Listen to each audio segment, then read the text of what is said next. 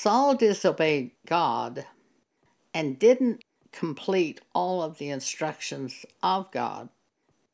And God was sorry that he had made Saul king.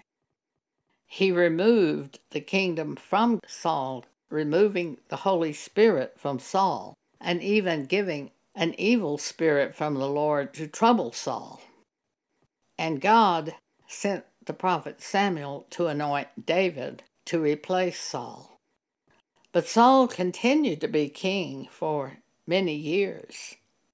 And as long as he was king, Saul tried to kill David. There was an evil spirit from God that troubled Saul, and when David played on the harp, that evil spirit would depart. So they would call David when Saul was troubled, and David would play, and the evil spirit would depart.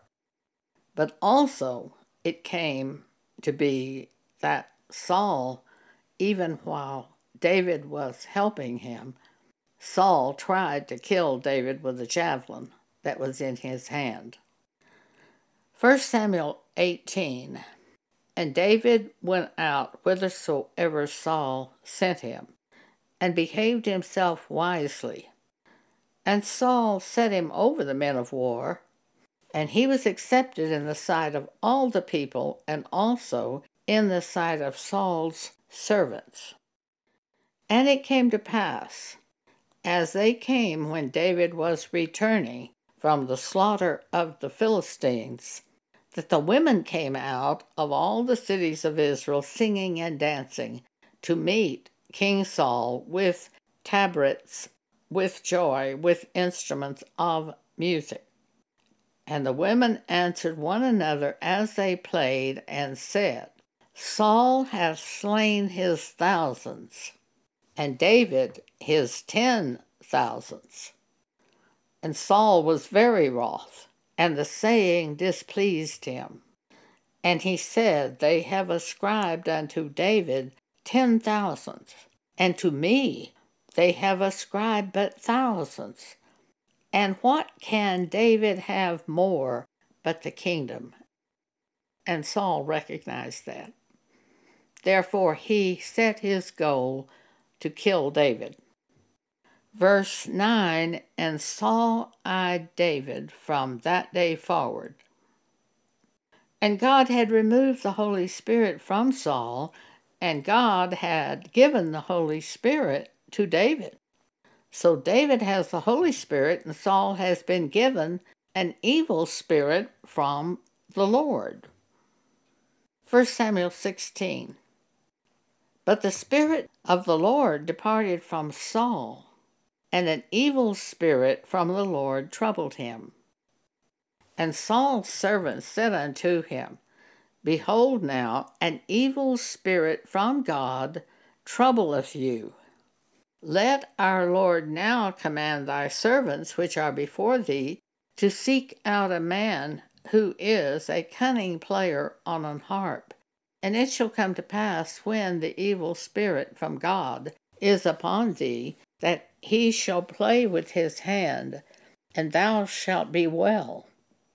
And Saul said unto his servants, Provide me now a man that can play well, and bring him to me. Then answered one of the servants and said, Behold, I have seen a son of Jesse the Bethlehemite, that is cunning in playing, and a mighty valiant man, and a man of war, and prudent in matters, and a comely person, and the Lord is with him. Wherefore Saul sent messengers unto Jesse, and said, Send me David, thy son, which is with the sheep. And David came to Saul and stood before him. And David loved Saul greatly. And David became his armor bearer.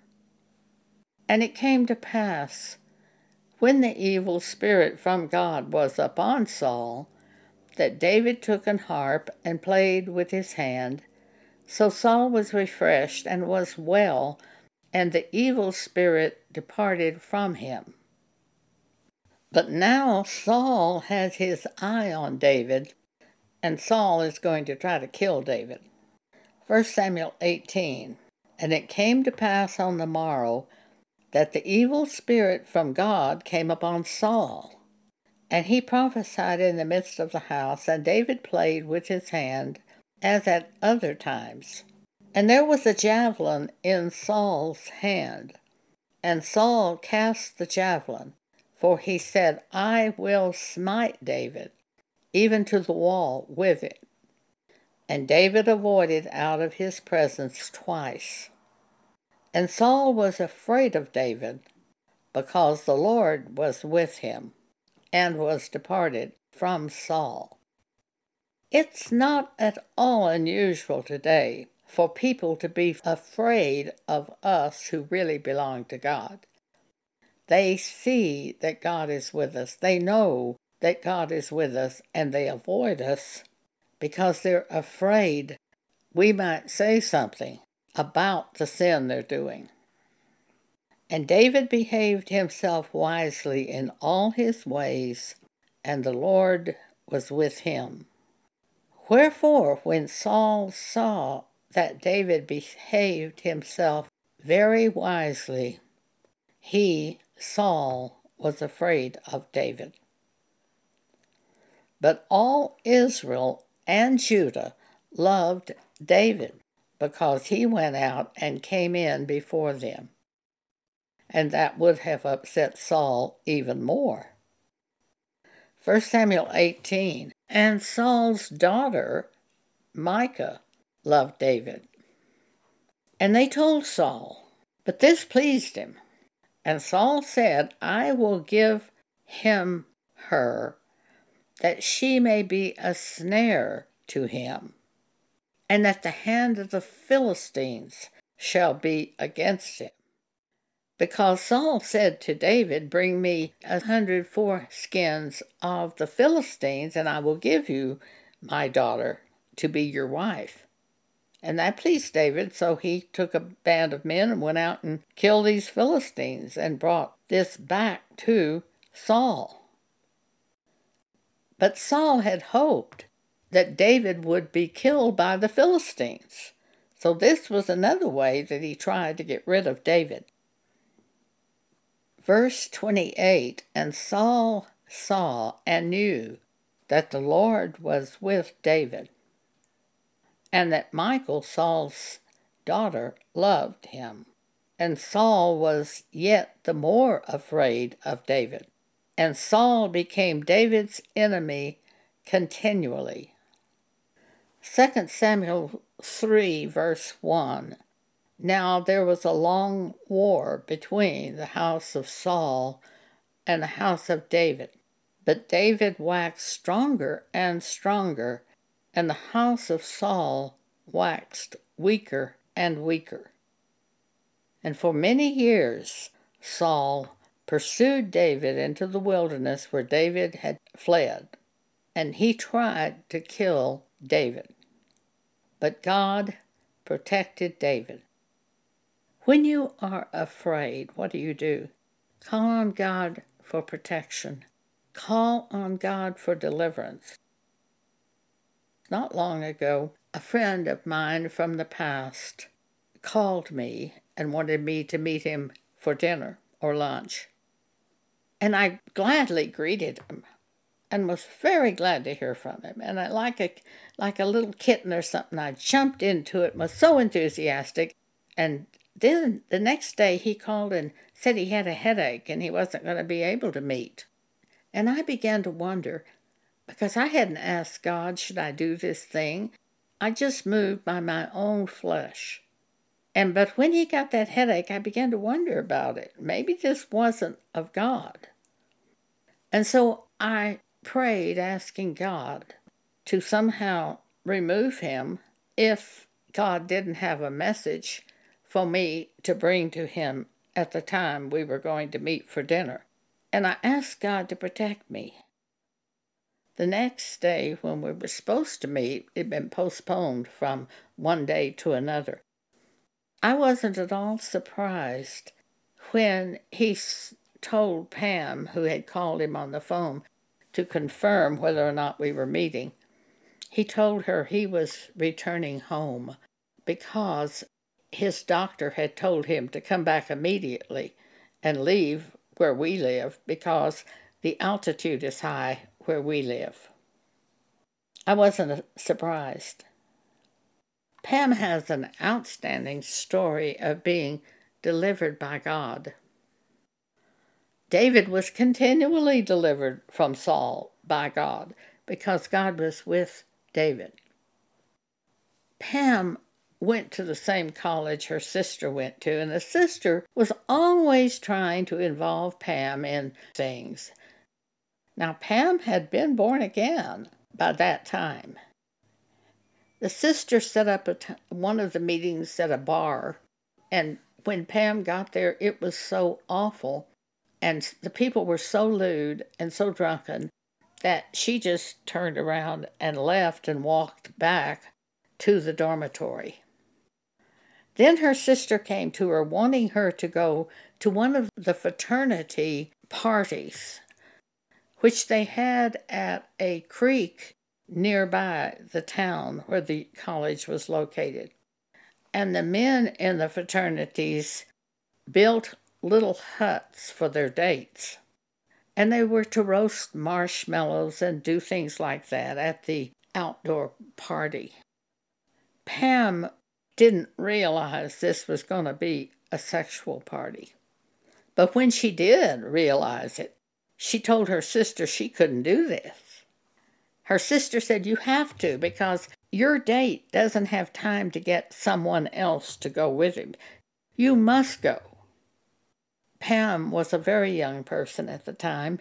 She turned to God and said, Please help me. Let me get appendicitis so that I will be ill the day of this and won't have to go. So Pam woke up the morning of the event and she felt fine and she was disappointed because she did not have appendicitis. Pam noticed it was raining slightly that morning. As the day wore on, the rain increased, and by afternoon, a man from the fraternity had called Pam and told her that this had never happened before, but the rain had washed away some of the little huts that the fraternity guys had built. Therefore, they were going to have to cancel the party. God delivered Pam. God delivered David. God delivered me. We are the children of God. And sometimes by our flesh, we jump in and get involved in things that we think later, maybe I shouldn't have done that. There's a proverb, Proverbs chapter 6, I believe it is, that tells us deliver yourself if you're snared by your own words. My son, if thou be surety for thy friend, if thou hast stricken thine hand with a stranger, Thou art snared with the words of thy mouth. Thou art taken with the words of thy mouth. Do this now, my son, and deliver thyself. When thou art come into the hand of thy friend, go, humble thyself, and make sure thy friend. Give not sleep to thine eyes, nor slumber to thy eyelids. Deliver thyself as a roe from the hand of the hunter, and as a bird from the hand of the fowler. Deliver yourself. It's fine if you give your word you'll do something and you see it's the wrong thing, deliver yourself. Just call and say, I can't do this. One time, I had been invited to be on ministry television shows in different cities two cities at that time, Dallas and Phoenix. I was returning from having been on a, such a show in Detroit, and on the plane I heard, Don't do any more TV talk shows. Of course, I reasoned that surely God would want me to fil- fulfill my commitment in Dallas and Phoenix, but He didn't want me to fulfill my word. he wanted me to cancel those shows. So I picked up the phone to call the TV host of the show in Dallas. And I thought, well, what can I tell her? And I heard from the Holy Spirit, why don't you just tell her the truth? I said, oh, the truth. Hmm. Because, see, basically, we don't want to tell the truth on things like that. But I called her and I said, God has told me not to do any more TV talk shows. Therefore, I need to cancel your show. And she said, Oh, fine. She didn't care. It was amazing. I had made such a big deal out of being committed to it, and she didn't even care. If you're snared with the words of your mouth, if you commit to do something before you pray about it, if you're taken with the words of thy mouth, do this now, my son, and deliver thyself. Give not sleep to your eyes, nor slumber to your eyelids. Deliver yourself. And sometimes, as in the story of the little hut, the Christian will be a very young person and just unable to get out of it, and God will deliver you. Because we belong to Him. Pray, like, like Jesus said, deliver us from evil. Deliver us from evil. I just begged God recently when I had gotten trapped in something, and I said, Please deliver me. Please help me. And I said, I was foolish. I didn't even consider it. I just agreed to do it. Deliver me, please. And he did. Thank you for allowing me to share this with you today.